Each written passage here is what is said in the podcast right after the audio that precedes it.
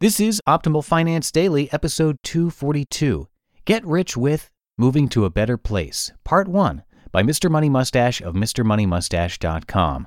And I am Dan, your narrator. I am here turning blogs into podcasts. Every Monday through Friday, some of the best personal finance blogs on the planet. We take the content, we turn it into little audio podcasts that you can uh, listen to on the go. For now, let's get to today's post as we optimize your life. Get Rich with Moving to a Better Place, Part 1 by Mr. Money Mustache of MrMoneyMustache.com. If you're like me, you currently live somewhere. But can you explain why exactly you live there? For most people throughout the history of our species, the reason they live somewhere is because they were born nearby. And the reason they were born there is because their parents were born nearby. Very rarely, a brave and enterprising person will make a big move to a whole new place in search of wealth or happiness. Some of your ancestors did that, forming an interesting chapter in your family history, and maybe even you have done that in your own lifetime, and you're currently living far from where you were born, probably because of a bold personal choice you made.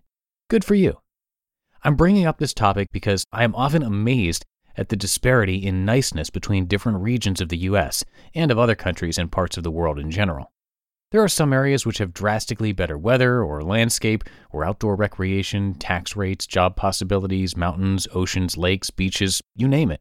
And yet, as I study the areas with the best attributes, the cost of living in these areas is often completely uncorrelated with how nice they are. I like to make fun of the New York, New Jersey region because it is just amazingly expensive and crowded, and yet it is completely unremarkable compared to the rest of the United States. Humid summers, rainy and cold winters, limited access to wide open natural areas, all wrapped in a package of heavy regulations on small business owners like myself and shocking property taxes. The annual tax on a house like mine would be over $10,000 there versus $2,300 that I pay now, even while the house itself would probably be a one bedroom shack in my under $400,000 price range. It is true that some people make ridiculous salaries in New York City, and for those people, it is logical to live there for a short time to maximize their savings. Others actually like it there, and of course, many are tied by strong family bonds, which are very important. But after we rule out those groups, there are still millions of people who are just there because they're there, living in a crowded and expensive life just because they haven't realized how energizing it can be to move. Meanwhile, I've seen a lot of other parts of the US on my many road trips over the past decade. When visiting Tucson, Arizona and Albuquerque, New Mexico, I was astounded by the gorgeous scenery, never ending clear blue skies, and the extremely low cost at which you can pick up a stylish stucco house on a palm tree lot in nice parts of town near the university, especially after the housing price crash we've enjoyed in recent years in this country.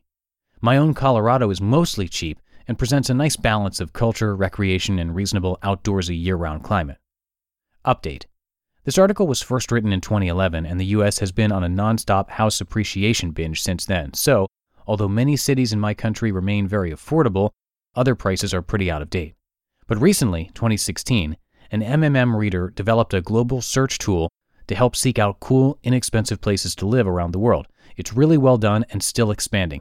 Check him out at The Earth Awaits, www.theearthawaits.com. In Las Vegas, you can get a very nice house in many parts of town for about a hundred grand. A stylish condo near the strip, which you can rent out to tourists for massive profits as a vacation rental, or a spacious modern house with a pool out near the foothills where you can swim and hike out of your backyard and never see winter again. You won't care about the housing market or even the job market because your cost of living will be so low that you may be able to retire a decade earlier than normal. The same story of palm trees and never ending warmth combined with negligible living costs now exists in Phoenix, Arizona, and even the desert suburbs near the foothills just east of Los Angeles. In the Pacific Northwest, you can live affordably in the land of beer and beards in hip towns like Portland, Oregon, or Bellingham, Washington. You can even live on a rainforesty island in the nearby San Juan Islands and spend many of your days exploring coastlines by kayak. In the 200 mile stretch of beach cities around Miami, you can pick up a luxury house or a snappy condo complex with a sweet pool and hot tub, or a skyscraper overlooking the beaches and turquoise waters for pennies on the dollar thanks to bank foreclosures, making a waterfront tropical beach compound less costly than a vinyl clad shack in a Toronto suburb. Ah, Toronto, the big city near my birthplace. It's the Canadian version of NYC. People pay fantastic amounts for modest houses that are buried in stale brown snow for several months each year and commute 40 minutes each way through a 16 lane traffic jam to get to their jobs. Or Fort McMurray, Alberta, where people pay Toronto prices to live in a mosquito tundra near the Arctic Circle, just to plug themselves into an above market income stream from the Saudi Arabia sized oil sands project that is in permanent expansion there. What kind of life is this? Canada has the fantastic oceany cliffs of the Maritimes where everyone is friendly, houses near the sea are nearly free, and the parties are legendary. It has the sunny granola marijuana hippie belt in interior BC and the Okanagan Valley. There's the Hong Kong cosmopolitan buzz of Vancouver with its non snowy winters, or the indie rock university town island vibe of Victoria. I also love Australia and New Zealand, where pleasantly different and fun loving cultures combine with much more ocean and noticeably cheaper food and beer all in a gorgeous climate that rivals the best parts of North America.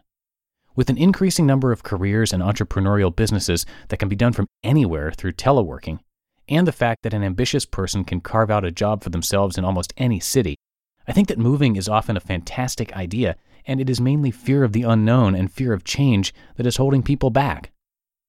To be continued. You just listened to part one of the post titled Get Rich with Moving to a Better Place by Mr. Money Mustache of MrMoneyMustache.com. It's no secret that something always comes up when you're running a small business. It's time to take the pain out of payroll benefits and HR and put the joy back in running your business with Gusto. Gusto's payroll and HR services can make it a little easier. Gusto was designed for you, the small business owner. They take the pain out of running a business automatically calculating paychecks, filing payroll taxes, setting up open enrollment. Gusto does it all. Want more? Time tracking, health insurance, 401k, onboarding, commuter benefits, offer letters, access to HR experts. You get the idea. With Gusto, you can focus on the joy of running your business. It's super easy to set up and get started.